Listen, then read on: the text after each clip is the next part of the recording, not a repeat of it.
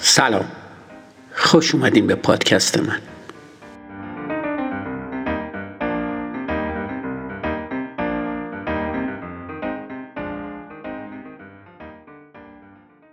اپیزود 77 فصل دو. امروز در مورد خطای چهلم تفکر شفاف یعنی توهم پیشبینی صحبت می کنم. فیسبوک ظرف سه سال به یه سایت شماره یک در زمینه سرگرمی تبدیل میشه. تغییر رژیم در کره شمالی طی دو سال آینده. احتمال سقوط یورو. پروازهای فضایی کم هزینه تا سال 2025. نبود نفت خام ظرف 15 سال آینده. هر روز کارشناسا با پیشبینیاشون ما رو بمبارون می‌کنن. اما اونا چقدر قابل اعتمادن؟ تا چند سال قبل کسی به خودش زحمت نمی‌داد این پیش ها رو بررسی کنه تا اینکه فیلیپ تتلاک دست به کار شد. اون توی یه دوره ده ساله 28361 پیش بینی رو از 284 نفر که خودشون رو متخصص می‌دونستن ارزیابی کرد. نتیجه متخصصا به لحاظ دقت فقط یه کمی بهتر از کسی که به صورت تصادفی پیش بینی می‌کنه عمل کرده بودن و از بین اونا بدترین پیش بینی مربوط به نابودی و فروپاشی بود. بعضی از این پیشگوها فروپاشی کانادا، نیجریه، چین، هند، اندونزی، آفریقای جنوبی، بلژیک و اتحادیه اروپا را پیش بینی کرده بودند. در حالی که هیچ کدوم از این کشورها متلاشی نشدند. جان کنت گالبریت اقتصاددان دانشگاه هاروارد نوشته دو نوع کارشناس پیشبینی داریم اونایی که نمی‌دونن و اونایی که نمی‌دونن که نمی‌دونن. این اظهار نظر اونو به یه چهره منفور توی سنف خودش تبدیل کرد. پیتر لینچ که مدیر سرمایه گذاریه به شکل تنامیزتری جنبندی می‌کنه. اون میگه آمریکا 60 هزار اقتصاددان داره. خیلی از اونا تمام وقت استخدام شدن تا رکودای اقتصادی و نرخهای سود رو پیش بینی کنن. و اگه می‌تونستن دو بار پشت همین کار رو انجام بدن تا حالا همشون میلیونر شده بودن. تا جایی که من می‌دونم اکثرشون کماکان مشغول به کارن و حقوق خوبی دریافت می‌کنن که البته این باید یه چیزی رو به ما ثابت کنه.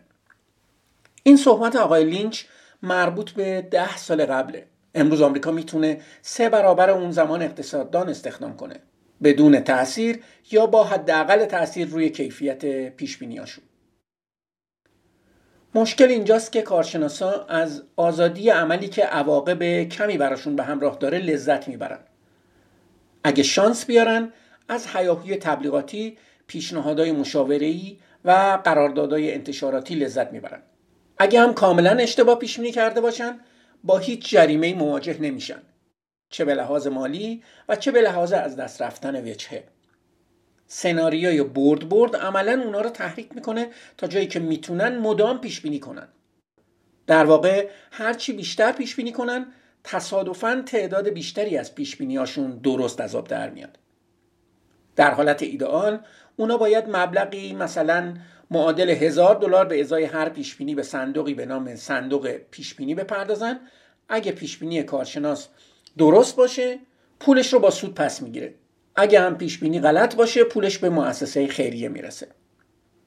خب چه چیزی قابل پیش بینیه و چه چیزی پیش بینی نشدنی؟ بعضی چیزا واقعا سادن برای مثال من تخمینی دارم از اینکه در طول سال چند کیلو به وزنم اضافه میشه.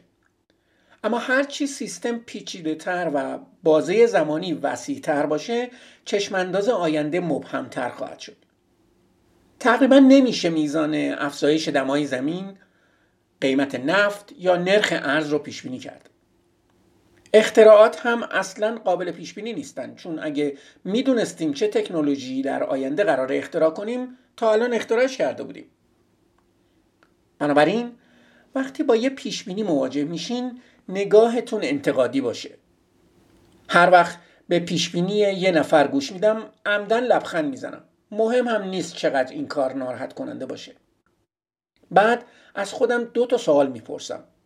اول کارشناس چه انگیزه ای داشته؟ اگه حقوق بگیر باشه آیا ممکنه شغلش رو در صورت اشتباه بودن پیش بینیش از دست بده؟ یا اینکه کسیه که خودش رو استاد می‌دونه و با کتاب و سخنرانیاش امرار معاش می‌کنه.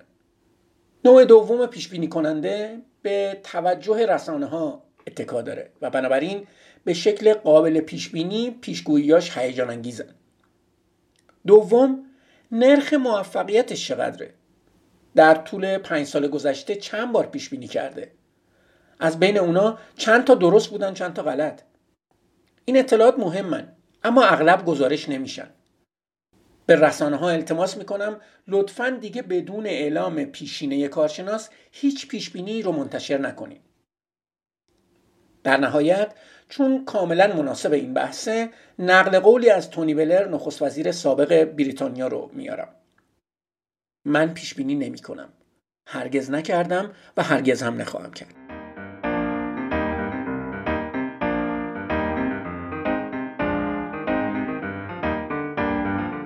مرسی که به پادکست من گوش میدین منتظر اپیزود بعدی باشین